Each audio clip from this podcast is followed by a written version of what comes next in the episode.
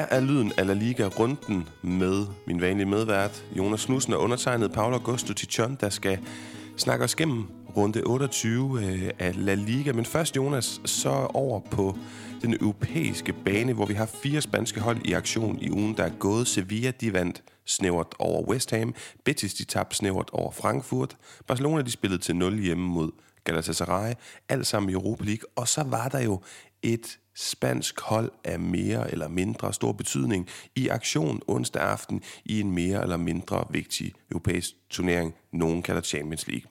Og præstationen, den har været rigtig svær at forklare for rigtig mange mennesker, men blandt andet har den været beskrevet således om det spanske hold. Jeg selv har sagt, at mit vage postulat om, at historie gælder, det fik vi at se i den her kamp, fordi Real Madrid har historie bunkevis, PSG har ingen. Luna Christofi, og det er altså ikke, fordi jeg vil sammenligne mig med hende nødvendigvis, øh, hun skriver remontada, Real Madrids varemærke. Sid Lowe, han beskrev det som bunkers, og det er et ord, jeg ikke har lyst til at oversætte fra engelsk, for jeg synes, det siger det hele, som det står oprindeligt.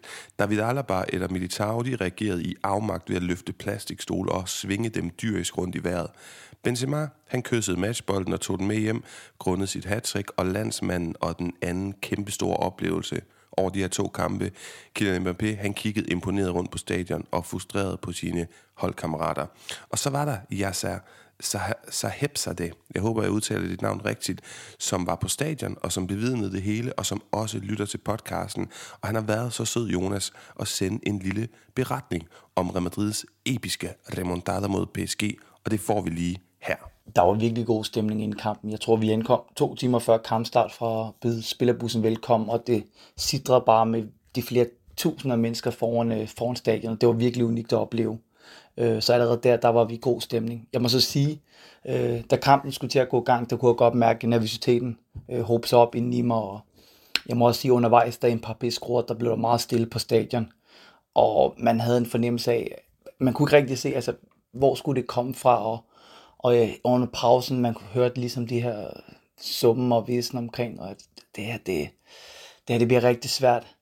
Jeg vil så sige, vi har bare brug for den her lille gnist, der kunne tænde spillerne op, og vi må takke Donnarumma for at sætte det hele i gang, fordi efterfølgende så var det bare et, det var virkelig et festvirkeri at opleve. Altså det, det, det kode fuldstændig, og jeg vil sige, ved Benzema scoring til 2-1, altså der var jeg bare sådan, altså hvad der skete her, altså hvad foregår der, og jeg prøvede bare ligesom at suge oplevelsen ind og, og mærke stemningen, og så lige pludselig kunne jeg bare se, så står det 3 og så, det var, det var en kroppen, altså det var en, det var, det, var, det var noget, som jeg troede ikke, jeg skulle nærmere opleve, siden dengang Ramos skrød over tid, men vi er nærmest deroppe. Det var virkelig, det var virkelig unikt at opleve. Altså det, den stemning, der var, det, altså lige pludselig står det bare 3-1.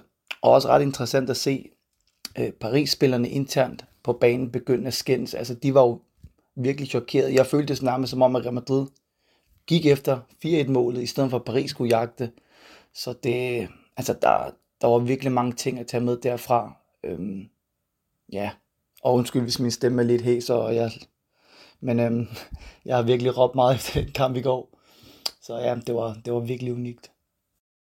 Og Jonas, du tweetede jo, forundringen er stor rundt omkring. Det her, det var altså bare Real Madrid i nada mas. Det er utroligt, at man kan blive ved med at lade sig overraske over, hvad de kan hive sig op til i den slags kampe. Men det er jo, fordi det er så svært at tro på, at det kan blive ved med at gentage sig. Kan du ikke lige øh, uddybe og hjælpe med at sætte et par ord på det her mystiske fænomen, som mange de har ret svært ved at beskrive? Jo, og, og det er jo, som jeg siger, svært, fordi det er, det er, det er uforklarligt på mange måder, men, øh, men øh, det er bare øh, sådan, og, og jeg var, vi var også inde på det i, i optakten til den der kamp, også fordi Real Madrid havde den gode kamp mod øh, Real Sociedad og så videre, øh, at øh, der intet der er umuligt, også selvom de var så meget spillet ned under tæppet i, øh, i Frankrig, så ved man bare, at, øh, at når Real Madrid de får, øh, får kniven mod struben, øh, det er der, de er allerbedst. Og det er også, altså nu, nu snakker vi om de her kampe, hvor vi også kan huske Wolfsburg for et par år tilbage, og, og der, der er masser at hive fat i historien, men men det er jo ikke kun de her europæiske kampe, hvor de har et dårligt udgangspunkt fra, fra første opgør, at Real Madrid gør de her ting. Det er også bare på hverdagsbasis, os der følger med i, i spansk liga. Den, den spanske liga har gjort det i mange år. Vi har jo set utallige gange, hvordan Real Madrid øh, kommer bagud mod det ene og det andet hold, og øh, det kan være nok så, øh, de kan være nok så store favoritter, og alligevel så, så er der bare lige pludselig, så er der K på Banabeu, og så er der ikke noget at gøre, som Michael Merino også sagde fra, fra Real Sociedad i sidste weekend. Ja, lige præcis. Altså, det er godt, du lige får for det. Altså, der er de ting, vi snakker om med dermed også. Og Jonas, det her, det bliver sådan en snak øh, indledningsvis i Noticias om, om Real Madrid, fordi det er det, der har fyldt alt ned i Spanien, og også herhjemme, og Barcelona-fansene sender i kog, og de er sure over, det sker. Real Madrid-fansene er i den syvende himmel, selvom det i gåsøjne kun er en 8. delsfinale. Og jeg synes, det er et meget fascinerende fænomen, og jeg synes, det er svært at, at sætte nøjagtigt præcise ord på, for man kan jo sige mange ting, man kan også sige, var det her... Øh, altså, jeg var personligt imponeret over Banabeo. Jeg ved ikke, om du har set nogle af de billeder af spillerne efter kampen, der løber rundt, altså fuldstændig euforisk. Altså, jeg synes faktisk, det er uhyggeligt at se, hvor hvor voldsomt positivt påvirket de er af stadion. Ikke fordi, at, at det ikke sker andre steder, men det er som om Real Madrid-spillerne plejer ikke at have den her synergi med stadion. Det var, det var et element af det. Men Jonas, jeg kunne godt lige tænke mig at inddrage lytterne, for dem har vi spurgt på vores Twitter-profil, hvem bærer ifølge lytterne det primære ansvar for comebacket. Og jeg ved godt, at man ikke kan reducere det til det her, men det var sådan en, en måde at prøve at forstå, hvor synes folk den primære katalysator er. Og i stedet for og øh, kigge på Ancelotti øh, eller Banabeo, som vi snakker om, der virkelig var til stede, eller nøglespillere som Benzema, Modric og Courtois, så mener flertallet af vores lytter faktisk 50 procent, at det er PSG's skrøbelighed. Så hvis man igen stiller over til herr Knudsen, er du så enig i, at det er her, vi skal finde den primære øh, forklaring? Øh, jeg kan i hvert fald se, at det er den forklaring, der bliver, øh, der bliver gået meget til øh, sådan i, i de generelle analyser, og sådan, altså rundt omkring, når man, når man kigger de forskellige medier og på, på Twitter også, dem der har, har øh, er eksperter på, på fodbold. Men, og, og det er også ingen tvivl, altså jeg, sidder, jeg, sidder, jeg sad lige og spurgte mig selv, mens du snakkede her, vil, øh, vil Real Madrid kunne gøre det her øh, i kvartfinalen næste runde, øh, når de trækker øh, Liverpool eller Bayern München, og jeg bliver bare nødt til at, øh, at besvare mit eget spørgsmål med et, et ja. Det, det vil de kunne gøre, altså alle kan komme ud for det her på, på Santiago Bernabeu, og øh, bliver det sandsynligt gjort, at det skete på præcis den her måde, fordi PSG er et hold, som ikke har, øh, øh, har den, sådan, hvad skal vi sige, på den måde erfaring og sikkerhed i, at de bare kan, kan håndtere den her slags situationer. Ja, det tror jeg. Og så er der også bare nogle, øh, nogle ting, der, hvor, at, øh, hvor deres træner, Mauricio Pochettino, som jo er, er Real Madrid-fan i øvrigt, øh, hvor han gjorde nogle ting, som fik øh, PSG til at være endnu mere skrøbelige, end de overhovedet burde have været. Altså jeg sad og, og, og rev mig selv i håret på, på PSG's vegne, da de skifter Idrissa Gueye efter omtrent en, en teamspil, altså inden at hele det her kaos, det for alvor begynder at udspille sig. Øh, og det så er øh, Leandro øh, Paredes, der går ud, mens Messi, Neymar og Mbappé, de bliver på banen. Og ja, altså man kunne, man kunne se i første halvleg, at det var svært for Real Madrid at håndtere det der med både at skulle angribe og skulle forholde sig til Neymar, Mbappé og Messi. Men når vi er nede på, at der er en halv time igen, du øh, har det resultat, du skal bruge, så må man altså gerne en gang imellem lige øh, slå koldt vand i blodet og, og lukke, øh, lukke kampene ned. Meget enig. Jeg sagde også til nogle venner øh, inden kampen, da startopstillingen kom frem, at øh, Real Madrids mulighed her ligger i, at Mauricio Pochettino, som der også blev spekuleret i i spansk radio, ikke kan undgå at vælge de tre op foran, hvor to måske havde været mere realistisk, fordi det er svært med en balance på et hold, når der kun er øh, ja, otte spillere, der, der forsvarer. Men Jonas her til sidst, Courtois straffesparksredning på Messi, Alabas offside på Mbappé, Donnarummas store fejl, Kamavinga, Rodrigos indhop. Der er rigtig mange forsøg på at forklare det her rationelt. Og jeg kan godt tænke også, jo, det her det var stort, fordi, som, som vores lytter også indikerer i deres øh, afstemning, øhm, at PSG har en skrøbelighed, fordi det her det er ikke det store Champions League Real Madrid-hold med Ronaldo, der kan lave tre mod hvert et hold, med øh, Carvajal og Marcelo på toppen, en yngre Modric, øh, Ramos og Varane osv. osv. Der er en masse gode ting i støbeskeen her, men jeg synes slet ikke, at det her hold virker til at pike lige nu. Så fra en rationel forklaring hopper jeg måske mere over i, at jeg godt kunne tænke mig din legendariske chancevurdering af Real Madrids viderefærd i, uh, i Champions League, fordi det er jo simpelthen nok Bayern München, Liverpool, Manchester City, der, der kan vi jo ikke forvente, at Madrid er favoritter. Jeg køber din forklaring om, at det kan potentielt godt ske det samme for de her store hold. Men Real Madrid vil ikke være favoritter til de her tre hold. Men hvordan ser du dem fremadrettet i turneringen? Problemet her er, at Real Madrid ikke øh, kan være... Jeg, jeg, jeg føler mig ikke sikker på, at Real Madrid kan nøjes med at komme hjem til, til Bernabeu. Hvis vi forestiller os, at de starter i Manchester, starter i Liverpool, starter i München, at de så kan komme tilbage med et, et så godt, godt resultat i anførselstegn som, som 1-0 nederlag. Øh, og, så, og så er det for, for meget op ad bakker at, øh, at vende det, og de, de træner øh, de hold, der er, er støbt sammen, de tre øh, steder, du nævner der, de er også bare en helt anden kaliber end, øh, end PSG, trods alt, når det kommer til stykket, og i hvert fald sådan øh, stabilitetsmæssigt. Så altså Real Madrids chancer for at vinde Champions League lige nu øh, er 10 procent, vil jeg sige. Altså den er til stede, fordi at det er Real Madrid, og fordi det er stadigvæk et godt fodboldhold. Og vi så også, jeg synes altså også gerne lige, at vil sige, øh, Luka Modric, øh, hans rolle i det her comeback, Nej, hvor var han god. Altså det, især det her, øh, jeg kan ikke huske om det er 2-1-målet, hvor at han øh, bare driver bolden ind igennem PSG's midtbane, laver et, et egentligt oplæg til Vinicius, der så tøver lidt, spiller den tilbage til Modric, så laver han bare et nyt oplæg til Karim Benzema, som så selvfølgelig er, er på pletten. Så, så der er nogle kvaliteter i det her Real Madrid-hold, som gør, at de kan have forhåbninger mod alle hold i hele Europa. Øh, men det er et nuløje, når de kommer, når de kommer op mod især de tre modstandere, altså Liverpool, Manchester City, og øh, øh, Bayern München. Det er store mundfulde lige nu. Mm. Ja, og den her, jeg synes bare, det er så vildt, den her eufori på holdet efter, da Real Madrid TV har lagt nogle meget interessante billeder ud, hvor man kan se spillerne juble på en fuldstændig vanvittig måde, og som jeg også lidt prøvede at insinuere før. Jeg vil sige, det ja, ja og, det, og lige netop i det, så, så vil jeg lige øh, komme med to pointer, som jeg faktisk lige stjal med mig fra, øh, jeg for en gang skyld lige fik lyttet til den øh, britiske øh, øh, øh øh, fodboldpodcast, øh, hvad det nu hedder, Football Weekly på, øh, på The Football Guardian, Weekly. hvor, hvor deres, deres franske, franske bidrag, Philippe Auclair havde et par pointer. Den ene, det var netop i forlængelse af det, der du siger med jublen fra Real Madrid-spillerne. Jeg synes jo, øh, nærmest alle tre mål, der, der, der siger Philippe Auclair, at det er sådan en barnlig klæde, der udstråler Karim Benzema. Det her, det er ikke, fordi det er hans arbejde. Det er ikke fordi, at, at øh, Real Madrid, øh, at han får personlig succes og sådan noget. Det er bare ren og skær Karim Benzema, der er i det øjeblik på et øh, Santiago Bernabeu, der koger. Han scorer nogle fede mål, og han smiler bare, som, som om det var lørdag formiddag på Kløvermarken, og han havde scoret, øh, og bare synes, det var sjovt. Og så den anden pointe, jeg skal mm. lige korrigere dig for, for din, din, din harske udmelding om, om PSG ikke har nogen historie. Øhm, sige, det, er en, det er en ung klub, og øh, dens øh, historie siden 2011-12 stykker er jo præget af vores, øh, vores øh, billede af den her øh, sheik, der ejer holdet, og at det er mere eller mindre usympatisk, og deres måde at købe spillere på, og aldrig nogensinde rigtig bygge et, et ordentligt hold op. Øh, men, men før det har de faktisk en, en fin historie, selvom der er ung, og nogle rigtig gode fans, og øh, øh, Parc Galang der, eller hvad det nu, Parc de Prince er et, øh, de er, er et, et, et fedt sted at gå til fodbold, der er mit indtryk. Så, så der er en klub med en identitet, den er bare øh, blevet øh, hijacket på en øh, ja, forskruet måde. Mm. Ja, men det er også lige vil inde på med den her jublen og eufori. Det var måske det, fordi Real Madrid-spillerne jo er så, normalt er så poleret og så gemt væk, at, at det lige pludselig overrasker mig, hvordan den her synergi med det her store stadion, som jo har potentiale, vi ser det bare ikke, når de vinder 5-0 eller spiller 0-0 mod Mallorca på hjemmebane.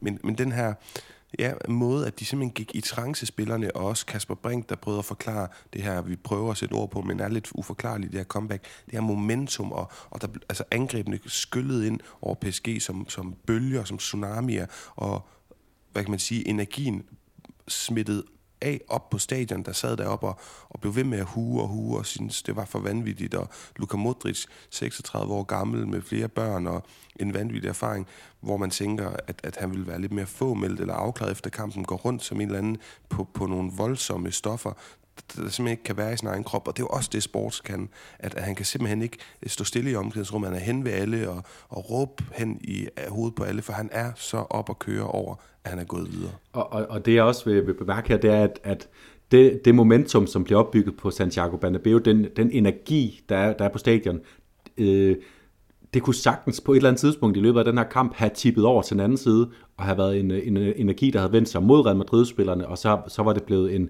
en forfærdelig aften. Altså måske endda bare, hvis, øh, hvis øh, Mbappé øh, ved et af de, de øh, annullerede mål havde stået, øh, havde stået en my tilbage, og, og man var kommet yderligere, øh, yderligere bagud osv., Øh, og, og så havde det været en hemsko for Real Madrid, men fordi at man ligesom, der er en fornemmelse af, allerede på forhånd var man øh, ligesom en sink, altså spillernes øh, plan, øh, publikums øh, øh, øh forhold til den her kamp, at det var, at det så svært ud, og det krævede, øh, det krævede deres tilstedeværelse, at det, det klikkede ligesom i løbet af den her kamp, og så er det bare, at det kan blive den her ekstase, som det var, øh, den energi, der, der altid befinder sig på Banabeo på den ene eller anden måde.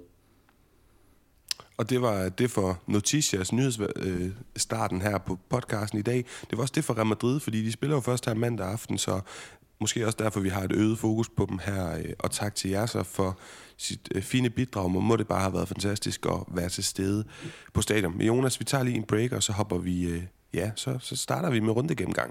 Si me das, te invito a que dejemos todo lado, que empieza la liga, yo sé que me dices que sí, que sí, que sí, que. Jamen, øh, vanen tro, så vil jeg læse resultaterne op fra runden, der er gået fredag aften, spillede Atletico Madrid, og de vandt 2-1 mod Cardis. og en lille pointeobservation her, Jens Jønsson har ikke startet i de seneste otte kampe for Cardis, og det har en rimelig øh, tydelig forbindelse til øh, Sergio González, den nye træner, der bare ikke skiller til Aarhusianeren. Det synes jeg godt nok er ærgerligt. Og de lokale medier spekulerer mere i, at det handler om, at det er en straf for, at han ikke har forlænget sin kontrakt som udløber til sommer. Lørdag fik vi Levante Espanyol 1-1, og Sadi der, der har været brandvarm de seneste spillerunder. Levante kom tilbage, og de burde have fået straffespark øh, i slutningen, hvis du spørger mig. Lidt synd for dem. Granada Elche, ingen Tordesia-effekt på resultatet for den nye øh, filialtræner for Granada, men jeg synes faktisk også, at Granada var bedst her. Så havde vi Villarreal, Celta Vigo. Villarreal øh, vinder 1-0. Celta Vigo, de har, siden vi snakkede sammen sidst, Jonas, fået tilgang af Luis Campos, som er den her ekstremt øh, attraktive øh, sportsdirektør eller talentspejder. Han, bliver, øh, han tiltræder en rolle som ekstern rådgiver for klubben. Så det vil jeg holde øje med, fordi han er meget spændende og en mand, der var rygtet voldsomt til Real Madrid i sommer. Kampen her, den vil dog ikke blive husket for Luis Campos, øh, men for Manu Trigados flotte oplæg og Mathias Ditudos afslutning uden for mål, som er ja, noget rekord over det, jeg kommer tilbage til senere. Sidste lørdag, der fik vi Getafe Valencia 0-0, ikke meget at skrive hjem om. Søndag, Rayo Sevilla 1-1. Sevilla snubler igen, men prøv lige at høre den her statistik. 70 clean sheets på 149 kampe for Lopetegis Sevilla. Det er jo fuldstændig vanvittigt. Simeone han skulle bruge ni kampe færre, men det siger noget om, hvor sindssygt solide defensiv Sevilla er under Lopetegi. Betis, de var også for en gang skyld solide mod Atletic Klub. De vandt 1-0, i hvert fald solide defensivt også, og tilbage på sporet via mål af El Banda. La Real vandt 1-0 i et øh, lokalt baskisk opgør mod Alaves. Det var Martin Subimendi, hvem ellers? Spøg til siden scorer ikke så ofte. Og Barcelona, Osasuna 4-0. Også en kamp, vi skal snakke rigtig meget om, Jonas. Øh, jeg har egentlig sagt det et par gange øh, for nylig, når vi har snakket sammen, så du får også lige lov til igen, inden vi hopper videre til de større samtaleemner, og fremhæve en overset ting for runden, der er gået, en pointe, du måske brænder ind med. Ja, øh, det, det, det er altså, jeg synes, du kommer, det, det har ikke været en speciel begivenhedsrunde, øh, lad os sige det sådan, men, øh, men jeg synes, du kommer fint rundt om det med din, med, med din kommentar om Levante, at det var, det var synd, de ikke fik det straffespark til sidst, fordi at vi er i en situation, hvor, hvor Granada og Mallorca øh, op over stregen, de er ved at, øh, ved at, at se rigtig, rigtig skidt ud, og det, det, det peger en dårlig retning for dem, og, og havde Levante lige fået de to ekstra point med, som de godt kunne have fået mod Espanyol her, så var det lige pludselig begyndt at ligne noget, så det er som om, at, at nu har vi haft en håndfuld gange, hvor det, hvor det har været lige ved at næsten for Levante, og hvor de også lige, udover at de i store dele af den her sæson har, har manglet utrolig meget kvalitet, øh, det, det vidner det om, når man ikke vinder de første, jeg ved ikke hvor mange, 19-20 kampe, øhm, Øh, men nu har der også været efterhånden en, en periode her, hvor, at det, hvor det mere lige har været stolpe ud for dem, der gør, at de, ikke, at de faktisk ikke øh, er mere levende, end de er. Men jeg synes dog, øh, at det peger så god retning for Levante, at nu er de lidt levende igen. Øh, der er kun 6 point op til Granada, der er mange hold, der skal, der skal overhales. Men, men det, det er sådan lige det, jeg tager med, at, at det kunne godt pege lidt i en rigtig retning, selvom det lige mangler det sidste stolpe ind for, for vores, vores kære Levante. Mm. Jeg ved også godt, det er uprofessionelt i den situation, jeg sidder i, men jeg sidder og som en teenagepige og skriger og råber og hujer og hæpper på Levante i hver kamp og banner og svogler og hader alle på modstanderholdet, for jeg ved dem så godt, og det ved lytter af podcasten tilbage fra sidste sæson jo, hvad det handler om, at vi har været forelskede i det her hold. De seneste par år, der er så mange dejlige spillere. Rodrigo Frut er stadig stærk. Dani Cardenas, når han spiller det her nye målmand, som også er interessant. Og der er en masse fede typer på den her, og Jonas, lad os holde hinanden op på, at når de desværre nok rykker ned, så skal vi have en snak om nogle af de her nedryk, nedrykkers profiler, og hvor vi håber, at de fortsætter karrieren i, øh, i det spanske. Ja, jeg vil lige tilføje, at, at det er også fedt at se, ligesom nu snakkede snakkede vi om øh, Bernabeus energi, at det er fedt at se både øh, Levantes spillere og øh, Estadio Ciutat de Valencia har ligesom om, at de har, de har, de har, de har grebet handsken, øh, taget handsken op i den anden hånd, og så, øh, og så er de begyndt at, at tro på, på det her lille mirakel. Så der er faktisk øh, der er sådan, der er en stemning af, at, at hvis bare vi gør alt, hvad vi kan og vinder den her kamp, så, så nærmer vi os et skridt ad gangen. Så øh, de er ikke begravet endnu, uh, Levante. Jonas, så i anledning af, at Real Madrid ikke spiller i dag, så har jeg valgt at presse et lille emnesnak ind om expected uh, goals, expected points, altså de her forventede statistiske kalkuleringer, fordi at nu har vi spillet så meget af sæsonen, at jeg synes ikke, at der er noget, der hedder held og uheld længere. Uh, top 4 har sat sig, som vi egentlig troede, den ville se ud før sæsonen. Der har selvfølgelig været Betis og Rayo og nogle overraskelser undervejs, men der er spillet så langt uh, hen i sæsonen, at vi kan lave en repræsentativ sådan, udskæring af, af hvad tingene øh, ja, hvordan tingene ser ud, og vi kan sådan prøve at gøre det en lille bitte smule quiz-agtigt øh, med nogle af tingene. Med andre ting er bare nogle pointer, og så må du hjertens gerne hoppe ind, hvis du kan knytte nogle af mine statistiske pointer til, til noget af det, du har observeret på, på fodboldspillet. Men det første, jeg vil sige, det er, at hvis man kigger på expected-tabellen, som jo handler om, at man, man sådan statistisk set kigger på alle de chancer, man har, man har spillet sig frem til, afslutninger, man har haft, og alle de øh, chancer, modstanderen har spillet sig frem til i, i et given holds kampe, og de chancer modstanderen har haft, og så ligesom akkumulere, hvor mange mål det burde give for og imod, så burde Villarreal ligge på fjerdepladsen. Og de øh, har scoret fire point mindre, end det de burde. Og det, øh, ja, altså det siger jo noget om, at offensiven ikke har været god nok. Det er faktisk primært Arnaud Danjuma, der ikke har været øh, skarp nok, selvom vi har et indtryk af, at han har haft en, en god sæson. Og det kan han selvfølgelig også godt have haft øh, stadigvæk. Det er jo stadigvæk ikke fuldstændig objektivt øh, måleegenskab, det her med expected, altså øh, fordi at, at man jo siger, at hvis en chance har, lad os sige, 0,5 expected goals, så er der større sandsynlighed for Messi eller Ronaldo sparker den ind, end en Superliga-spiller. Atletic Klub, Jonas, jeg ved ikke om, jeg kan huske før sæsonen snakkede om, jeg troede, de ville få en god sæson. Jeg ved ikke om, vi har haft det indtryk, at de virkelig har haft en god sæson, men på den her expected-tabel, der burde de ligge på femtepladsen, og de har også scoret fire point mindre end, øh, end det, de burde i forhold til, hvad de har spillet sig frem til. Og det er faktisk Sevilla, der spiller meget over evne på 6. pladsen. De har scoret 12 point mere, end de har tilspillet sig. Og så kan vi starte med første quizspørgsmål. Hvis vi kigger ned i den lavere ende af tabellen, så har vi Levante, der ligger nummer chok. Hvilken plads tror du, de ligger på øhm, på expected-tabellen, Jonas? Jamen, jeg tror i virkeligheden, at de ligger altså, sådan øh, expected, så ligger de meget øh, lige med mange af de hold, der ligger både over dem øh, i bunden og også længere op i midten af tabellen. Altså jeg tror, de vil ligge på, på 14. pladsen. Det er, det går flot ud. De er faktisk helt oppe på 11. pladsen. De har scoret 16 point mindre, end de har tilspillet ja. sig. Og jeg kan sige, at når, når jeg cruncher de her numre, og jeg er hverken god matematiker eller statistiker, så man skal ikke, man skal ikke tage det for alt for gode varer, øh, så handler det meget om defensiven. Altså det er simpelthen defensiven, der har set så sløje ud, og vi har også set dem hente ja, øh, Martin Caceres ind, øh, tidligere Juventus-spiller og Barcelona-spiller. Vi, vi så dem hente Shokta Mustafi, Arsenal øh, ja, og tidligere VM vinder ind, og det har ikke rigtig hjulpet med de her, øh, de her store navne. Hvis vi lige slutter hele expected tabel-snakken, så, øhm, så kan man sige, at øh, Real Madrid burde stadigvæk ligge nummer 1 med 54 point, men Atletico Madrid og Barcelona vil begge have 52 point, så det vil se meget mere øh, lige ud. Jonas, så skal vi kigge på mål scoret. Hvilke hold tror du har scoret flere mål, end, end de burde i forhold til expected goals? Øh, flere mål, end de burde. Øhm, Ja. Det tror jeg måske, at, øh, at øh, Valencia har faktisk, fordi de har faktisk de har scoret 41 mål, som egentlig er, er relativt pænt, men når man ser deres kampe, så er det altså ikke fordi, at de, de bombarderer modstanderens, øh, modstanderens felt.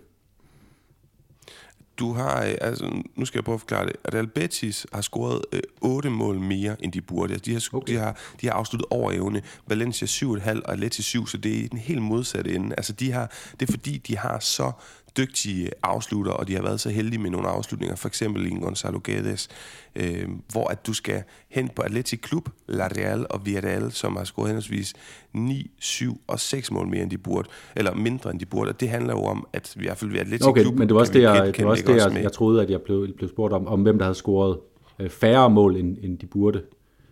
Nå, det, ja, okay, det er også altså, selvfølgelig det, øh, Atletic Klub. Ja. Jamen, det er det, jeg mener, at Atletic Klub med en i særlig altså personificeret ved Iñaki Williams jo ikke øh, har scoret nok, fordi han simpelthen ikke er en skarp nok afslutter. Jonas, så er der et quizspørgsmål mere. Et mål indkasseret nu snakkede jeg om, at øh, Levante har haft en dårlig defensiv sæson, men kan du nævne de to andre, jeg kan sige det, hold øh, fra den øvre tabel, som altså har indkasseret væsentligt flere mål, end de burde, og hvor man så kan sige, at pilen peger hen mod et dårligt forsvar, en dårlig mål. Øh, jamen, jeg, jeg synes jo, når, når jeg ser Atleticos kampe, så, øh, så har de ofte også lukket nogle, nogle sådan freak-mål ind, som, som ikke ligner rigtige chancer, og det peger også lidt i retning af, at der måske har været, været øh, flere mål, end der reelt set har været, været chancer imod dem. Det har fuldstændig ret i, øh, hvor Levante har, har ja, indkasseret 12 mål mere, end de burde, så har Atletico hele 10 mål mere. Og hvad med det tredje hold?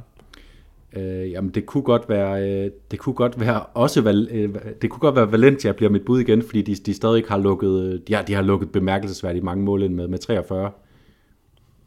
Det er faktisk FC Barcelona, okay. og der peger pilen måske også hen på en Marc-André Ter Stegen, som jeg stadigvæk synes, ja, der er nogle spørgsmålstegn omkring i hvert fald hans, øh, hans målmandsspil i perioder. Men Jonas, lad os prøve at vende den om. Hvilke målmænd har præsteret fantastisk, hvis man spørger dig, og så kan jeg øh, koble det op på, på det, tallene siger. Øh, jamen, øh, det, det tror jeg faktisk, at øh, selv, selvom jeg ikke, sy- jeg ikke er så tosset med ham, så, så bliver jeg nødt til at sige, at, øh, at øh, jeg siger Bono i, i Sevilla, han har, han har altså revet nogle gode redninger frem, og så vil jeg også gerne lige, lige pege på en øh, lidt længere nede i tabellen øh, i Elche, Gabardia, som jeg synes øh, hver eneste kamp øh, hiver nogle øh, redninger frem, som, øh, som holder, holder Elches øh, pointsnit øh, oven du har fuldstændig ret. Øh, Sevilla har indkasseret 8 mål mindre, end de burde, så der har han virkelig været god på nu. Real Madrid og Villarreal 7. Overraskelsen, som du selv peger på, Elche, hvor Edgar Badia primært har sikret, at øh, 6 mål, der burde statistisk set være gået ind på Elche, ikke har gjort det. Så skal vi kigge på nogle topscorer, Jonas. Øh, vil du helst byde på dem, der har scoret flere mål, end de burde, eller færre mål, end de burde? Øh, så tror jeg, jeg vil gå med, med, med flere mål, end de, end de burde. Øh, ja, jeg har noteret fem navne, som øh, præsterer over evne, kan man sige. Øh, det er jo ikke det, det helt betyder, men du ved, og I ved, hvad jeg mener, lytter.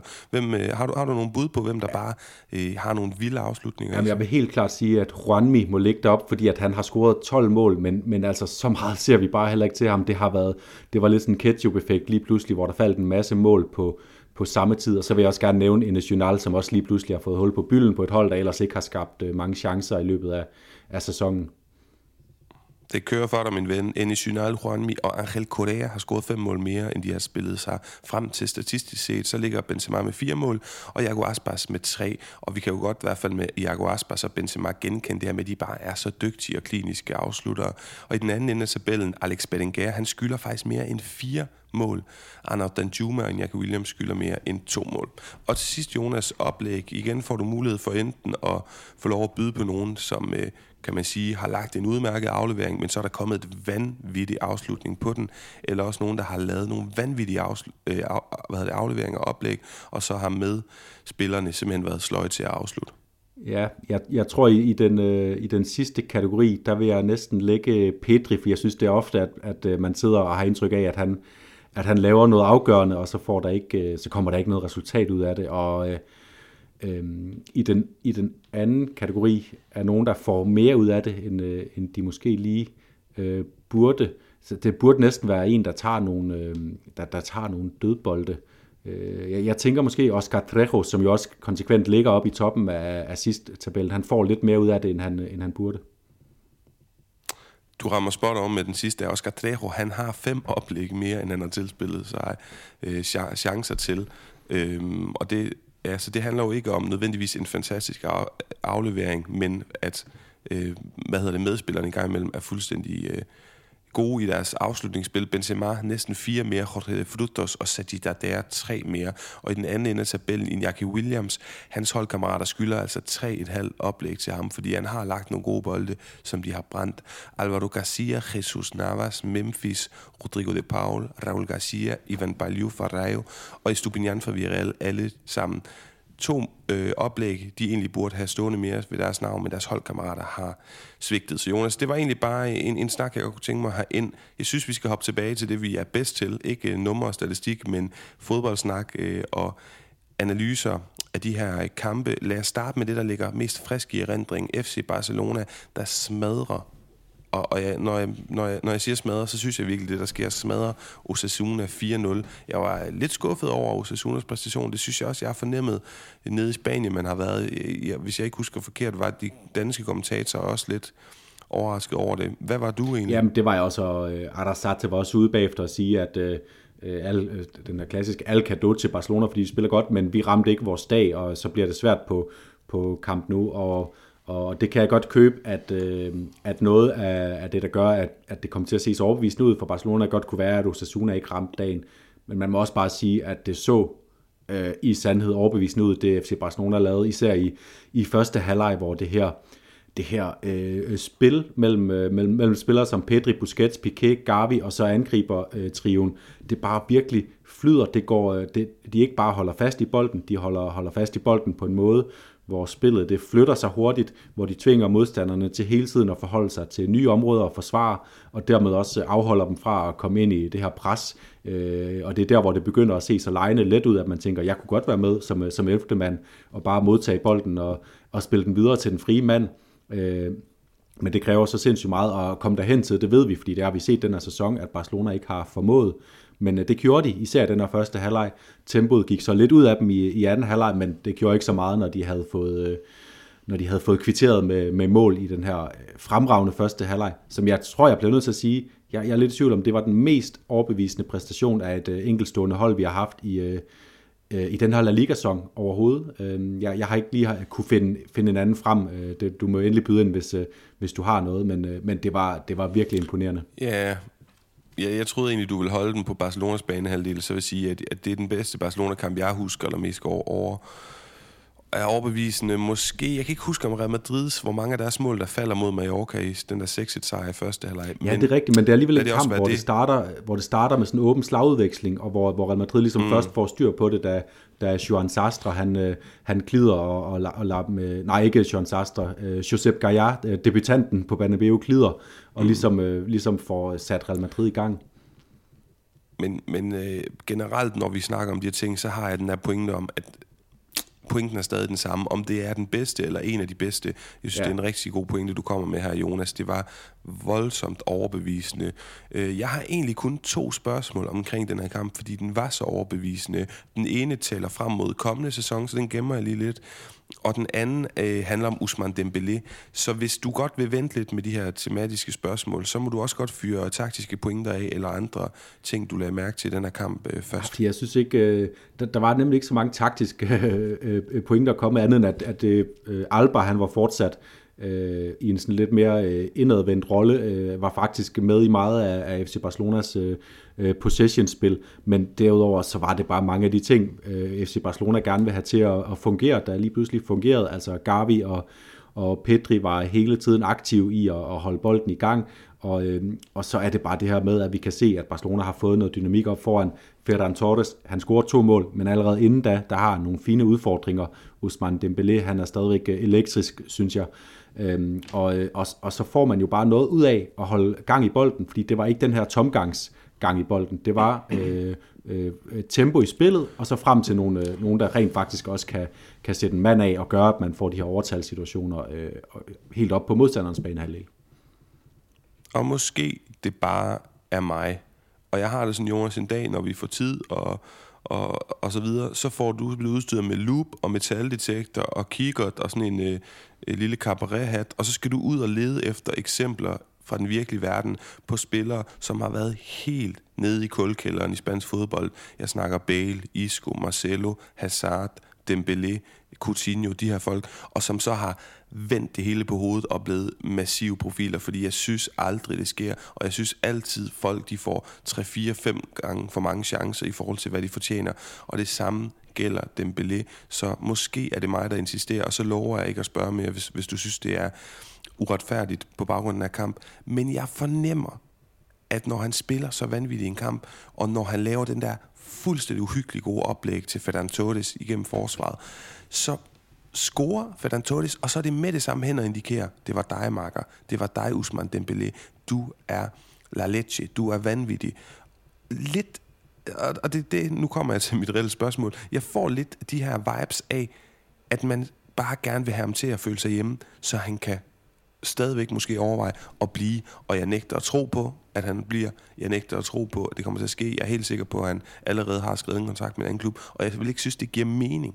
Men får du også de her opfanger du også de her signaler? Ja, men ikke, ikke helt øh, øh sådan, fordi du er lidt ude i, at det er yderkanten af desperation, at nu kan de fornemme, at han er ved at være vippet ud over kanten, og nu, og nu vil de gerne sådan hive ham ind igen. Altså, jeg, jeg har mere sådan den, øh, øh, den opfattelse af, at, at spillertruppen øh, Øh, faktisk et eller andet sted hele tiden har vidst, øh, hvor god Dembélé er, og, og der er også noget, der tyder på, at skiftende trænere har vidst det, fordi at de har... Øh, de, de bliver bare nødt til at ty til ham. Øh, Ronald Koeman er måske lidt mere øh, øh, stedig som et æsel end nogle af de foregående trænere, men altså, øh, øh, når Valverde havde ham klar, ind med ham, når Xavi har ham klar, selvom ledelsen har ved at sige, at de ikke bryder sig om, at han spiller, og selvom der stadigvæk er de her pift, øh, øh, altså ved kampens indledning, når de første gange Dembélé fik bolden, var der stadigvæk øh, dog mere spredt, men, men der var piften fra, fra Camp Nou's øh, øh, tribuner, øh, så, så er det mit indtryk, at spillertruppen, de ved, hvad den her mand står for. Ferran Torres var også ude at sige det efter kampen. Vi ved, hvad Usman Dembélé er i stand til, øh, og jeg tror simpelthen bare, det er derfor, altså de er, øh, de er de vil, de vil gerne øh, indikere, se hvor meget den her mand gør, fordi at han får den kritik, han gør for omverdenen, og de ved, øh, ved, ved, hvad han er i stand til. Om han bliver til næste øh, sæson. Jeg tror lige nu, der, der, der bliver det nok nemmere og nemmere for Barcelona at forhandle en kontrakt med ham, fordi at udover, øh, det kan være, at han gerne, øh, nu bedre spillet bliver, nu bedre udsigterne er til, at Barcelona bliver titelfavoritter i næste sæson, og øh, kommer til at stå godt frem mod det. Nu større er chancen måske for, at han vil, vil give sig lidt øh, skift agent, eller hvad der nu skal til, for, for at han fortsætter. Og så får du altså et spørgsmål, du må love mig at svare kort på det. Altså et ord, maks en sætning, fordi jeg har flere spørgsmål til Barcelona, og vi skal også videre have meget på programmet synes du ikke, at det vil være åndssvagt, hvis det her ægteskab fortsat? Helt ærligt. Eller er det mig, der er kynisk? Fordi jeg har så mange fortilfælde med, at når det aldrig rigtig bliver godt, hvorfor skal man så tro, at det bliver rigtig godt fremadrettet? Ja, for, jamen, det er jo selvfølgelig et øjebliksbillede lige nu, der gør, at, at jeg svarer, som jeg gør, men jeg synes, at øh, det vil give mening, også fordi det vil koste en milliard øh, kroner at hente en spiller, som har de samme spidskompetencer som Dembélé. Og når man har ham i folden, hvorfor så endnu en gang Øh, hvorfor skal Barcelona så endnu en gang lave en håbløs økonomisk øh, øh beslutning og, og spendere kassen på, på spillere, som måske ikke løfter øh, deres niveau, i stedet for at beholde øh, ham, man har, og så måske give ham lidt ekstra i lønsækken, fordi man vurderer, at det er ham, som kan gøre forskellen, når det spidser til i, i fremtidige sæsoner. Okay, fair nok pointe, jeg hører der sidste ting omkring Barcelona. Jeg ser flere skrive, Morten Glenvad tweete, øh, også internationale folk, der skriver, jamen, i kommende sæson, der ser det jo altså, at er ved at skabe et monster, Xavi, et monster, et hold. Kommende sæson, det bliver vildt, og de vinder La Liga og alt muligt.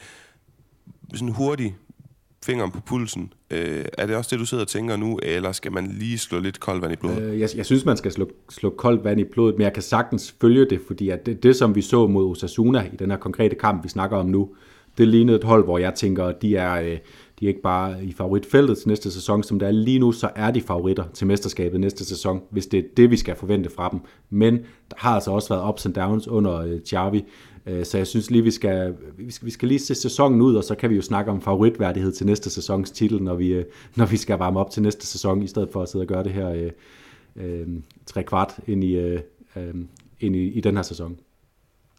Ja, lige præcis. Og Jonas, den sidste øh, pointe for mig, det er så over ved Osasuna. Jeg kunne bare sat øh, til dem, der ikke lige har fanget den ros, vi engang imellem har, har givet ham. Han har forlænget sin kontrakt til 2026 i Osasuna. Han har øh, rykket det her hold op til La Liga og ramt midtersabellen og omkring 10. plads tre gange i streg efterhånden decideret kongepræstation, og hvis man sætter præmisserne, skruer bare en lille bitte smule på dem, ikke noget grotesk, så kan man sagtens kalde ham af årets managernavn i spansk fodbold hvert år, for det er rigtig flot. Jeg ved ikke, om det var flot fredag aften, da Atletico vandt 2-1 over Cardis. Det kan Jonas fortælle os lige om lidt. Kommentator Kenneth Hansen spurgte jeg lige ind til, fordi der var noget med nogle røde kort og nogle ting. Så spurgte jeg, Kenneth, en god mand, dygtig fyr, der, der også dækker spansk fodbold øh, på forskellige lederkanter. Kan du ikke lige fortælle os her på Lyden af Liga, hvordan du så det her? Og han skriver til mig, Øh, jeg mindes ikke at have set en lignende episode, før han snakker om det her Renildo, øh, den situation, at så klokkeklart et rødt kort bliver omstødt, og at Renildo så inden pausen begår to frispark, er endnu mere vanvittigt. Jeg brød mig heller ikke om Simeones klappen efter var-episoden, hvor Fuertes, altså dommeren, ændrer fra rødt til gult. Han er passioneret, han har sin sydamerikanske stil med Gordon, så Gordon, men jeg synes sgu ikke, han lever op til sit ansvar som forbillede for sporten. Dommer Fuertes udviste jo også Simeone i efteråret mod Levante, så jeg ved ikke, hvad de har kørende. Sedano, den her unge midtbanemand, bliver måske lidt offer for stemningen til sidst. Undskyld, og isoleret set er den nok ikke til rødt, den her Sedano-situation, selvom den sagtens skal gives, men det er bare lidt præg af, at det var en kamp, der fortjente et rødt kort, og det blev den unge midtbandmand så offer for.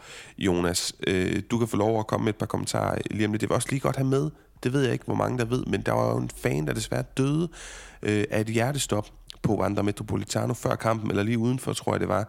Det var selvfølgelig en tragedie, sindssygt uheldigt. Og det minder mig om den her lille dreng, der også døde tragisk og uheldigt under fejringen af mesterskabet i sommer. Så altså, det vil jeg bare nævne. Det, det er virkelig mørke sky over Wanda, og, og, og meget, meget, øh, ja, meget, meget tragisk. Så den vil jeg også bare lige have med. Men Jonas, øh, lad os lige høre din, dine tanker om de her kortsituationer. Ja, som om lidelsens spor skal trækkes rundt om Atletico Madrid i en, øh, en hver given situation. Øh, men, øh, men for at tage de røde kort der, altså det var det er dybt uforståeligt, hvordan... Øh, altså i, i første omgang, hvis øh, Reinildos ikke bliver øh, kategoriseret som et rødt kort af dommeren, så kan jeg måske godt forstå, hvis øh, VAR siger, okay, du gav, du gav gult kort, den, øh, den holder vi ved. Men at de går ind og ændrer fra rødt til gult, det er fuldstændig håbløst, fordi det er, der, er, der, der er al mulig grund til at, at, at sige, at det som dommeren så, det skete også mere eller mindre. Det er i hvert fald ikke en, en klokkeklar fejl af ham at give Renildo rødt kort. Så det er, det er dybt mystisk. Det, det er nærmest noget af det, det mærkeligste, jeg har set ved, øh, med, med en varekendelse øh, i de år, vi har haft det her i, i, i La Liga, øh, fordi det virker til at være sådan helt uden for, for de paragrafer, de opererer under. Øh, og det røde kort til Javi Serrano, så er jeg så også enig i, det kunne godt ligne en, en lille overreaktion, at dommeren i første omgang ligner det, at han kommer ind øh, øh, øh hårdere, end han gør. Altså han kommer hårdt ind, men at han kommer ind grovere og med, med, mere med dupperne mod, øh, mod modstanderen, end han gør. Øh, men at den så ikke bliver trukket tilbage, det kan jeg måske bedre forstå, fordi øh, det som dommeren ser, det er også øh, med, med nogle få modifikationer, det der sker, at det så er en ung, øh, en ung Canterano, der kommer ind og, og skal være offeret i det her øh, det der heksekedel af en kamp, det kan man så, øh, det kan man så synes er lidt, lidt, øh, lidt synd for ham, men ikke desto mindre, altså det vil jeg ikke hænge mig, hænge mig så meget i, i lige den, øh, i den detalje. Jonas, lige et par, et par få pointer her fra mig. Joao Felix scorer efter to minutter mod Granada, tre minutter efter mod, mod Osasuna, efter tre minutter, efter to minutter mod Real Betis, og nu her efter tre minutter mod Cardis, godt nok Ledesma, der igen er skyldig i indkasseret mål, ligesom sidste sæson, da de var på besøg på, på Wanda. Jeg er ellers ret imponeret over Ledesma Saggio, øh, hvad hedder det... Øh, Cardis træner selvfølgelig, det var det, jeg lidt efter. Han siger, at Atletico Madrid de skød på mål en enkelt gang i den her kamp, og så scorede de altså to mål, og de fortjente meget mere, Cardis. Øh, og det, det synes jeg egentlig godt, han gav en point i. Men hvis man kigger på Sergio González mm, statistik mod Atletico Madrid, Real Madrid og Barcelona i samlet 27 opgør, har han aldrig vundet, så måske han også skal kigge kigge lidt ind af øhm, en anden kort statistik. Seks af de seneste 10 kampe har Atletico Madrid indkasseret mål på modstanderens første skud på mål. Så det var sådan lidt for lige at bringe noget af det her, noget af det her statistik. Har du en, en sidste pointe på den her kamp, Jonas? Ja, jeg synes, det var en elendig Atletico Madrid-præstation, og det er et mirakel, at de kom afsted med, med en sejr. Jeg synes, øh, øh jeg ved ikke, om jeg er enig med Sergio i, at, at, øh, at Cardis nødvendigvis kører nok til at vinde. Altså, de, øh, de leverede en, en hederlig præstation af et, øh, en underdog på et stort stadion, men, men først og fremmest så var Atletico elendig. Altså, og vi, vi snakkede om i sidste uge det her med, øhm, eller var det forrige uge, omkring hvordan øh, Kokes indflydelse er på det her, det her Atletico Madrid-hold for tiden, og hvordan vi også blev enige om, at han er bedst, når han, når han ligger enten på siden af en 4-4-2, som, som du hælder lidt med til, eller når han ligger centralt, og så med to hurtige, øh, mobile, dynamiske spillere, som både kan dække fremad og tilbage øh, udenom ham. Øh, og i den her, øh, den her kamp, der lå han jo sammen med Hector Herrera inde på midten, og det var horribelt. Altså Atletico Madrids boldomgang, den var øh, til tider nær det amatøristiske. Altså øh, Hector Herrera, der bare banker bolden ud på tribunen på et tidspunkt, da han skal lave en, en sådan simpel et simpelt sideskift fra, fra den højre side af den centrale midtbane over til sin venstre bak. Altså, det var, det var, det var til tider øh, pinligt at se Atleticos præstation. De fik så lavet nogle, øh, nogle indskiftninger, og man må bare sige, at, øh, at Correa kommer ind og får, får en god indflydelse på kampen. Det er ham, der kombinerer med Jorente, og det ender med, med den her retur, som De Paul øh, scorer på. Øhm, så, så, så der var, der var det, det positive at se for kampen. Og så også lige for, for at blive ved det elendige, øh, Antoine Griezmann var bare tilbage i den her rolle som den øh, usynlige øh, øh, Chris Mann, altså den grå øh, mus, som ikke, ikke byder ind med noget. Så altså, ja, jeg, jeg synes, selvom de får en sejr, hvilket er positivt, fordi de er inde i en stime, hvor de får sejr Atletico, så, så er det altså et, et sløjt udtryk, man, øh, man får med, når man sad og brugte sin, øh, sin fredag aften på, på det her, øh, ja, den her våde mm. Øhm, ja, jeg, jeg, jeg er helt enig. Jonas, vi skal også lige runde uh, Sevilla. Der er selvfølgelig det, jeg siger med Atletico Madrid, at de har en, uh, en, en kamp i midtugen mod Manchester United, hvor vi hæver vanvittigt meget på dem, og hvor jeg har en god fornemmelse, fordi at det er de her store kampe, at jeg synes, de er gode til at, at forberede sig og stille op med en fantastisk energi. Ja, nemlig, jeg er også fuldstændig sikker på, at vi kommer til at se et helt andet Atletico-hold, meget skarpere på alle, alle ledere kanter, deres boldomgang, deres pres, øh, på alle måder, når de træder ind på Old Trafford på, på, på onsdag. Og det er også derfor, det nogle gange er så irriterende at sidde og se Atletico spille de her kampe, hvor de, hvor de ligner en gang, øh, ja, nu behøver jeg ikke at finde flere metaforer for, hvad det lignede, men hvor det bare ikke er sjovt at se dem spille. Sevilla lynhurtigt har du også en, en pointe på, fordi jeg har faktisk også en lille ja, en lille overraskelse, en ting med på programmet, som du ikke, jeg ikke har advaret om. Så kort på Sevilla. Ja, men øh, jeg synes, den her kamp, øh, de spiller 1-1 øh, i Rayo, øh, BB gør det fremragende til 1-0. Delaney udligner og kunne faktisk have, have sikret sejren. Han var tæt på at score i, i overtiden til, til 2-1, så øh, god fremvisning af, af danskeren. Øh, men den her kamp bliver et eksempel for mig på, hvorfor at øh, Sevilla ikke vinder mesterskabet, og hvorfor det også er fuldstændig fortjent. Du var også inde på i, i dine expected points, at de, de, ligger, øh, de ligger noget højere, end, øh, end, end det de burde have gjort. Og det er simpelthen fordi, de kan spille og spille, og de, kan, de, de kommer ingen vegne de, de bruger så meget tid på at spille på egen banehalvdel, og så er der bare færre situationer, hvor man har mulighed for at skabe noget, og jeg synes, at det her var en kamp, hvor Rayo var det mest øh, interessante hold at se. De var, øh, det var som om, de havde mere øh, friskhed tilbage i benene efter deres, deres lille Copa-eventyr og en dårlig start på, på 2022 generelt. Uh, Comesania spillede godt, Uh, Oscar Valentin var hele tiden aggressiv. Ivan Balju, som du fik nævnt, uh, fortjener nogle flere oplæg, fik sit oplæg og, sp- og spiller godt. Øh, der var bare rigtig mange gode ting for, for, for Rayo, og så var Rafa Mir selvfølgelig lidt uheldig med nogle situationer. Et øh, underkendt mål, der så lidt tyndt ud, og så et, øh, et underkendt straffe, som var, var helt, øh, helt på sin plads, at det ikke blev dømt. Så, øh, altså, det, og, og så vil jeg bare lige bemærke, forrige runde, øh, Sevilla spiller uafgjort 0-0 hjemme mod Alaves. Den her runde, Sevilla spiller 1-1 på øh, Stadio de Vallecas, bare lige hvis man var i tvivl om, hvorfor at de, øh, hvorfor de stadig mangler at tage det sidste skridt op i, øh, i mesterskabskampen. Ja, men og det er jo den der med, øh, er glasset halvt fuld og halvt tom. Jeg synes stadigvæk, det er imponerende, de har holdt ved så længe. Og en uh, top 4-placering er jo hver sæson per definition en succes for Lopetegis uh, mandskab. Jonas, vi ses på mandag i virkeligheden også, gør vi ikke det? Det gør vi. Øh, det er faktisk det, jeg vil ind på, fordi øh, vi har jo fået i samarbejde med La Liga en rigtig La Liga-bold, sådan en af den kvalitet, de spiller med nede i Spanien, øh, de professionelle spillere, og den er underskrevet af selveste Jens Jønsson, og den vil vi gerne give. Vi skal faktisk, jeg gad godt beholde den, men, øh, men vi skal desværre udlåde den til en lytter. Og måden vi gør det på, det er, at på næste mandag, Jonas, så optager vi en runde gennemgang, men så optager vi også en såkaldt Q&A, en spørgsmål og svar special, altså en øh, vi, vi sætter os bare med en god øl eller et eller andet, så trykker vi optag på mikrofonerne, og så stiller jeg både dig, men også mig selv, en masse spørgsmål, lytterne forhåbentlig har sendt ind. Og uden at have forberedt noget, så svarer vi på de her spørgsmål helt umiddelbart. Og til sidst så kår vi det spørgsmål, vi synes, der fik den bedste snak ud af det, vi bedst kunne lide, som så får tilsendt den her ægte La Liga-bold med Jens Jønsson autograf på. Øh, hvad skal lytterne spørge om? Det var egentlig det, jeg godt lige kunne tænke, øh, ja, tænke mig at forberede dem på. Så det kunne for eksempel være, jeg, jeg gad godt, hvis det var mig, der lytter, så ville jeg have spurgt Jonas, hvad hans hadespiller eller hadehold nogensinde i spansk fodbold. Hvad er en, øh, et stadion, han ikke har været på, han godt kunne tænke sig. Det kunne også være øh, nogle lidt mere brede spørgsmål, hvis der sidder, det gør der jo, mange Valencia-fans, øh, Betis-fans, Real Madrid, Barcelona-fans. Hvad synes du egentlig om den her spiller? Eller hvem kunne du godt tænke, der vi købt til sommer? Man må stille et målrettet spørgsmål til Jonas, et til mig, et generelt. I fyre bare et spørgsmål per person af, og der er ikke som sådan noget, Jonas, vi favoriserer. Altså, det kan godt være, at vi kommer til at sidde, efter vi har drukket en øl, og grine mest af, hvad for en, jeg ved ikke, øh, La Liga-spillers kæreste er pænest, eller hvad fanden ved jeg, og så er det den, der vinder den her bold. Øh, har du noget, du vil supplere Ja, du siger, med? du man må stille et spørgsmål per person, men jeg vil da sige, hvis man, øh, hvis man sidder med tre øh, fantastiske spørgsmål, så skal man heller ikke, øh, så skal man heller ikke spare på gruttet, så skal vi nok, øh, så skal vi nok vælge at brage mellem, hvad vi, øh, hvad vi føler os øh, klædt på til at svare på, og også måske øh, komme lidt ud i tårne, hvis I stiller nogle, nogle svære spørgsmål, så øh, hold jeg ikke igen.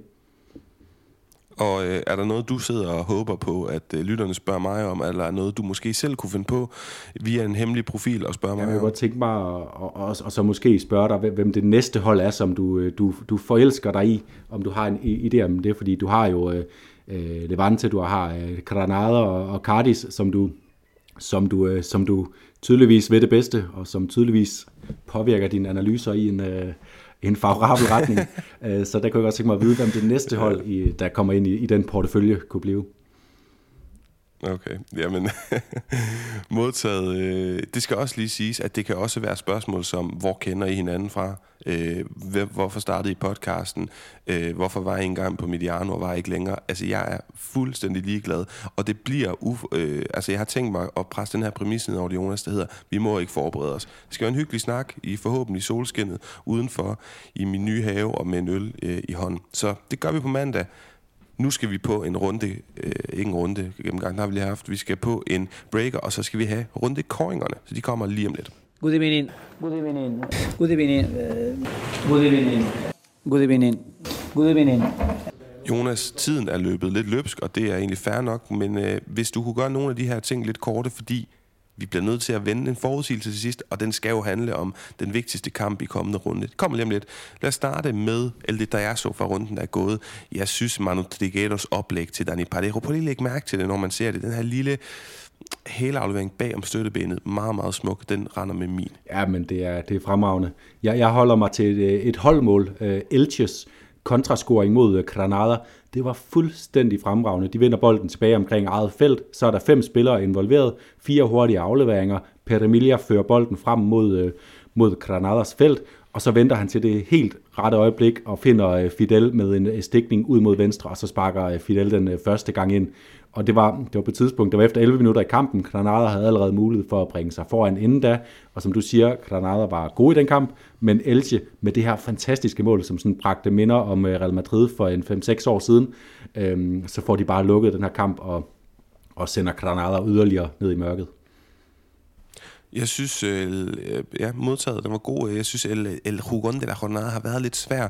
Jeg er glad for, at Barcelona udspillede Osasuna, så jeg kunne vælge en der. Jeg synes, mange gode præstationer rundt omkring hos Chavis tropper. Jeg synes, Usman Dembélé var den mest ekscentriske, flamboyante, øh, sexede fodboldspiller, for at bruge det her lidt for fortærslet udtryk, man kunne se på banen. Men jeg vil give den til en usekset fodboldspiller, Sergio Busquets, der laver nogle fuldstændig hjernedøde gode afleveringer. Man snakker om timing i en pasning. Altså nogle gange, og det er ikke bare de her klassiske konservative øh, Busquets-afleveringer, der holder tingene øh, kørende og flået kørende. Nogle gange så timer han den der bold i dybden til Garvey, der får straffespark. Det er sindssyg pasning. Altså, jeg kan nærmest ikke huske, at jeg nogensinde har set så svær en pasning udført så perfekt i sin timing, i sin vægtning, øh, hvor hårdt den kommer, hvor højden på den, alt det her og så ligner han jo bare med sin, sin lange lemmer en mand, der bare render rundt, altså går tur med sin hund øh, ude i den, i den lokale park i Barcelona.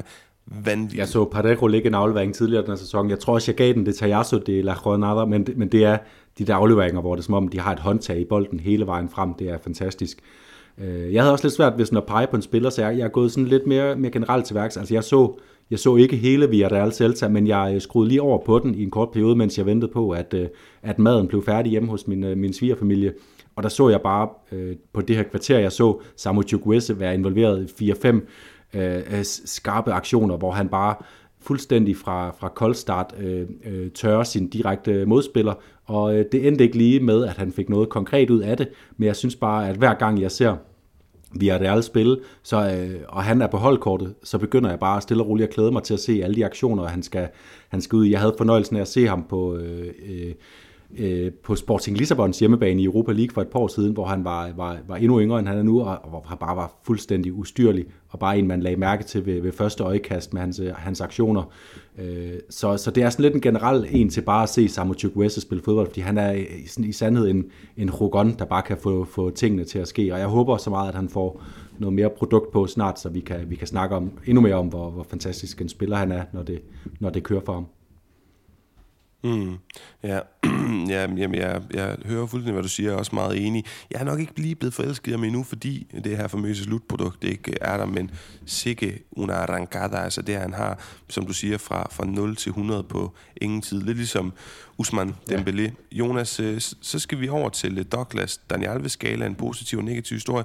Den positive historie for mig, den ligger hos Real Betis. Vi snakkede lidt om det i El Grande Derby for ja, noget tid siden, hvor, vi, hvor, hvor jeg forklarede lidt det her med, at Real Betis er en, en filantropisk klub, de havde til den her kamp, øh, nej det var faktisk i, øh, i midtugen øh, før Frankfurt-kampen, der varmede de op i nogle speciallavede opvarmningstrøjer, der støttede Ukraine. Og så øh, ja, i runden, der lige er gået, hvor de har vundet over Atletic Klub 1-0, der havde de den første Partido de la Sostenibilidad, altså hvad hedder sådan noget, bæredygtighedskamp. Den første bæredygtighedskamp i La Ligas historie. Deres trøjer var lavet i genbrugsmateriale. De havde lavet billige tilbud på elcykeltransport til stadion. Der var sådan nogle øh, mantraer med no al plastico, nej til plastik.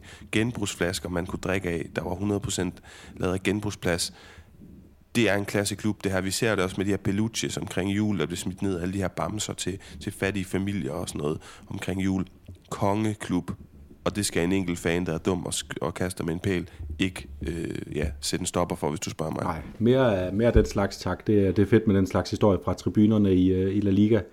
Jeg, øh, jeg hopper ind på banen øh, på et andet stadion, som, øh, som har, øh, har øh, tradition for det aktivistiske. Øh, på Estadio de Vallecas, der blev øh, Marcos Acuñas skiftet ind, da, da Sevilla de havde brug for for at begynde at angribe, og han var inde i cirka et kvarter, 20 minutter, inden han måtte gå ud igen med en, med en skade, men øh, mens han var på, på, på banen, der nåede han lige at lave kampens aktion ved at, at vinde bolden øh, ned omkring sit eget felt, og så satte han ellers bare i sit karakteristiske øh, lyntempo øh, med, med en sprint af Guds nåde med bolden på fødderne, løb hele vejen op til, øh, til Rajos øh, baglinje og lagde et indlæg, som så lige præcis ikke endte med at, at give en scoring, men det var, det var noget af, af et kort indhop at have, og bare komme ind og så øh, øh, molestrere sin modstander fuldstændig, og så lade sig skifte ud igen med, hvad der lignede et eller andet form for, øh, for uheldig fiber eller muskelskade. Jeg ved ikke, om han var helt klar. Han kommer jo også fra en, fra en periode ude, men øh, jeg håber, han snart er klar igen, fordi så er han øh, La Ligas bedste venstreback måske. Mm. Douglas, negativ historie. Michael Richards, den fuldstændig gennemsnitlige gamle højreback fra Manchester City, han sagde efter Real Madrid's remontade mod PSG, i dag der forstår jeg, at Karim Benzema, han er på Harry Kanes niveau. Og det er så håbløs en udmelding, at jeg håber, at han aldrig nogensinde får en rød reje for at snakke om fodbold igen. Fordi det ved alle, som bare har den mindste, altså som i mindste indsigt i international fodbold, er en håbløs udmelding. Og en udmelding, der kun kan komme fra fuldstændig ignorante øh, menneske, som ikke øh, kigger på andet end sin egen andedam. Og, Åh, jeg hader bare de her unuancerede ting, Jonas, fordi Harry Kane er en fantastisk fodboldspiller, der er mange ting, han er bedre til end Karim Benzema, men han kan stadig bare håbe, at når hans karriere er slut, at han så kan nå øh, Karim Benzemas niveau. Og, og det kan han ikke, men han kan håbe det. Det er det, han kan gå efter. Han vil aldrig komme over Karim Benzema, der har haft så vanvittig en karriere. Og det irriterer mig, de her ting. Altså lad os nu have nuance. Jeg kan også se, hvordan folk roser Xavi lige nu. Alle synes, det er sindssygt spændende med Xavi. Det gør vi også. Det er jo et sindssygt bæredygtigt projekt, et hot navn. Og lige nu har Barcelona fat i en, i en mere bæredygtig, lang, øh, lang projekt og lang ende, end Real Madrid har. Men derfor kan Xavi jo lige nu slet ikke nå Ancelottis trænerkarriere til, til sokkerholderne, som jeg også så en, en mening omkring, der blev meget udbredt på de sociale medier. Please, venner, øh, og please Michael Richards, have nu nogle nuancer i jeres, i jeres øh, ja, udmelding. Og på den måde ved man, det er ved at være Champions League-sæsontid øh, igen, når vi for anden uge i træk har en, øh, en Douglas, der går til, øh, til noget Premier League-ignorance over for, hvad der ellers sker i øh, den europæiske fodboldverden, og hvor jeg bare istemmer, at Harry Kane skal være heldig, hvis han øh, i en enkelt kamp i en enkelt uge øh, på et eller andet tidspunkt var øh, lige så god som Karim Benzema. Øh, der var måske en enkelt, der har været nogle perioder, hvor han har scoret mange mål og sådan noget, og fred være med det. Det er, det er fuldstændig ja, forrygt udsagn, og Thierry Henrys øh, reaktion sagde heldigvis det hele, og også resten af studiet. Det var ikke kun øh, franskmanden, som vel egentlig også har, har spillet sammen med en ung Benzema på landsholdet, og ved, hvad han er, hvad han er i stand til fra første hånd. Øh, min, øh, apropos øh, øh, franskmænd, så går min øh, Douglas til, øh, til Messi i PSG. Øh, hele situationen omkring Messi er i PSG, øh, og måden han øh, spiller for PSG, og måden at PSG de bruger ham i deres øh, spil. Øh, det er bare, øh, det gør mig utroligt faktisk sådan, øh, grundlæggende trist at se øh, øh, verdens bedste fodboldspiller, måske igennem gennem historien, blive, øh, blive brugt på den måde, han gør i PSG. De, øh, de, de har ikke forstået, hvad det er for en fodboldspiller, de har fået simpelthen. Måden de, og det, det gælder også i kampen på Banabeo, måden de, de spiller ham på, måden de, øh, de løber for ham, når han har bolden. Det er, det er som om, at, at de bare har sat ham ind i deres, i deres formation, og så har de bare sagt, nå, det er Messi, han skal nok finde ud af noget. Altså, selvfølgelig skal man bruge Messi rigtigt, for at Messi er sin, sin egen version.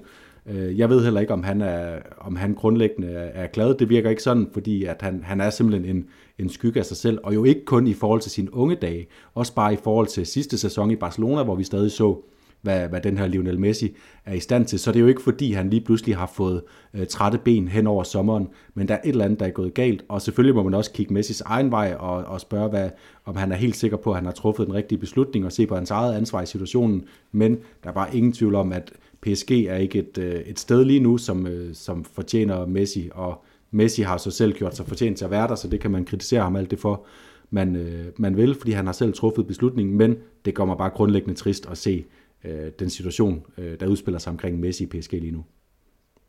Mm, meget enig. Jonas, forudsigelse, kommende runde, El Clasico. Og sidst, der var en El Clasico, i hvert fald liga-sammenhæng, der hørte vi jo vores venner inde på TV2 Sport, øh, det var Andreas Laudrup og Esper Amter, og de var begge to ret enige om, at øh, jeg tror, det var Barcelona, der ville vinde. Men det gjorde Real Madrid, de gjorde det for var det femte sejr, El Clasico sejrstreg, eller var det efter Supercopa-kampen? Real Madrid har virkelig haft taget på Barcelona, men i senest i Supercopa var måske den bedste Barcelona-præstation i El Clasico i lang tid. Så hvordan kommer det til at gå i øh, den kommende El Clasico, her oh, jeg skal lægge for, ja. Øh, jamen, jeg har... Jeg kan godt lægge for, hvis Ej, det jeg, jeg lægger for. Jeg, jeg har stor tiltro til, til Barcelona. Det siger sig selv med de præstationer, de har lavet øh, på det seneste. Nu mangler vi stadig at se i Real Madrid, hvordan de, øh, hvordan de reagerer oven på den her PSG-kamp, når de møder Mallorca her, her i aften, øh, på, på dagen, hvor vi optager.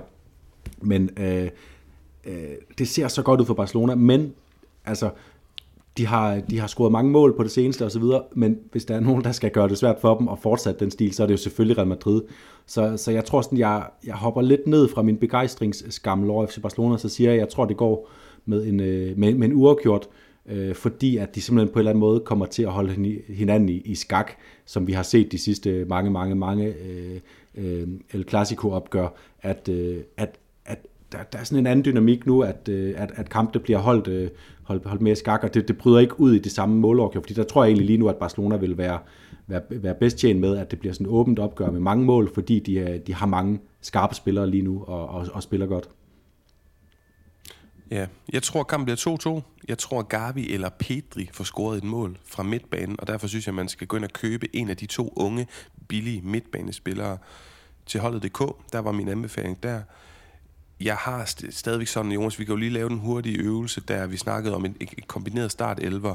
Jeg har det stadigvæk sådan, at jeg tror ikke, Ancelotti ønsker en, en eneste spiller for Barcelonas trup i start 11, hvis han kunne vælge. Måske en enkelt.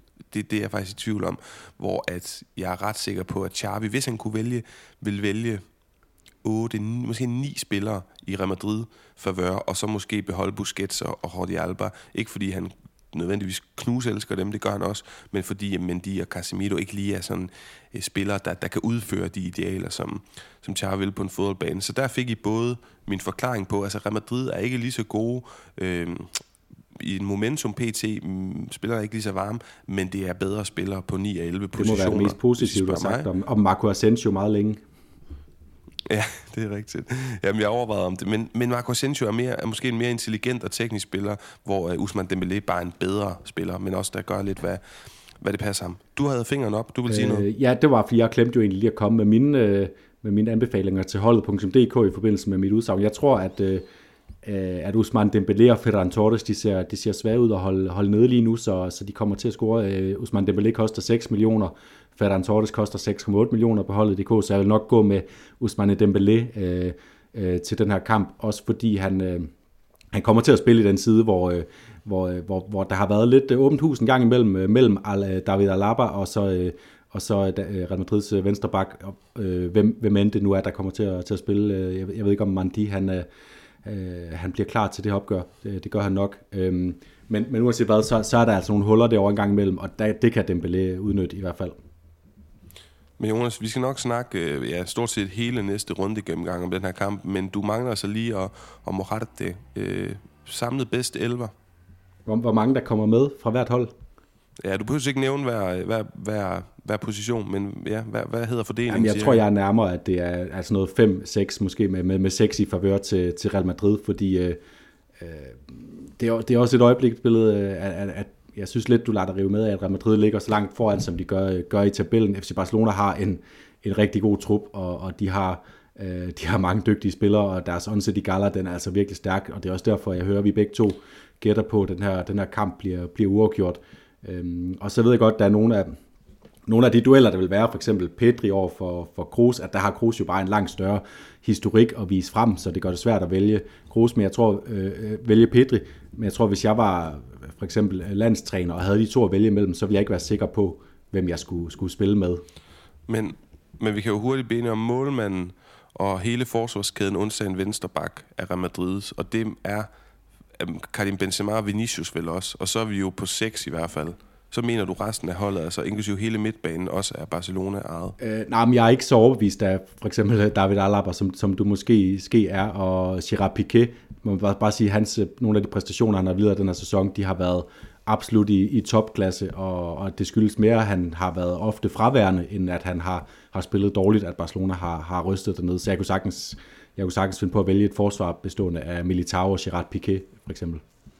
Nå, okay. Jamen, det, det er fint. Vi behøver ikke lave hele øvelsen færdig, men det var, det var fint. Jeg troede, det, der, der troede jeg, vi var mere i, men det var fint nok. Det behøver vi ikke at være. Vi uh, tror på en målrig, underholdende kamp. Jeg siger 2-2. Fik du sagt dit endelige Jamen, jeg siger, jeg siger øh, jamen, så, ja, jeg, nu har jeg jo sagt en, en, der skal score et mål og er uafgjort, så jeg bliver nok nødt til at erklære mig enig, at lyden af La Liga forudsiger, det bliver 2-2 på Banabeo. Og så vil jeg lige komme med min, anden, øh, min, min sidste øh, anbefaling ind til, til holdet.dk, og det kommer også med en forudsigelse, øh, som er, jeg tror, øh, Granada de fortsætter deres øh, katastrofekurs øh, ved at tabe på udbanen mod Alaves, som, øh, som øh, ulmer lidt, ser, ser, ser udmærket ud for tiden. Og jeg tror, man skal gå ind og vælge øh, Fernando Pacheco, fordi han kommer til at, øh, at holde nullet på hjemmebane mod Granada, og han er øh, virkelig billig, så har man råd til at sætte Dembélé og Pedri, og hvem vi ellers anbefaler til, til El Clasico ind i stedet for. Mm. Jamen, øh, fantastisk modtaget. Jeg tror, det var alt for den her gang. Vi snakkes ved på mandag, Jonas, og lytter. I kan lytte med fra på mandag, hvor der kommer en kæmpe stor øh, analyse af det her forestående El Clasico, og så efter den analyse, så får jeg altså også øh, samme dag optaget en spørgsmål og svar, en Q&A special, og I kan bare fyre spørgsmål i vores retning på Twitter, på Facebook under opslaget, hvor vi promovere den her podcast i indbakken, men helst offentligt, fordi så kan andre folk jo sige, når I, I, I stiller det spørgsmål om, så vil jeg stille det og inspirere hinanden på den måde. Bare sørg for at sende en masse spørgsmål i vores retning. Ingen spørgsmål er dumme. Hvis man er Rejo-fan, så kan man bare sige, jeg kan godt lide Rejo, hvad med jer? Vi kan også godt lide faktisk korte spørgsmål, så vi kan supplere længere svar med korte. Tak for det. Vi glæder os til at læse og besvare jeres spørgsmål, og vi lyttes ved på næste mandag. Ciao.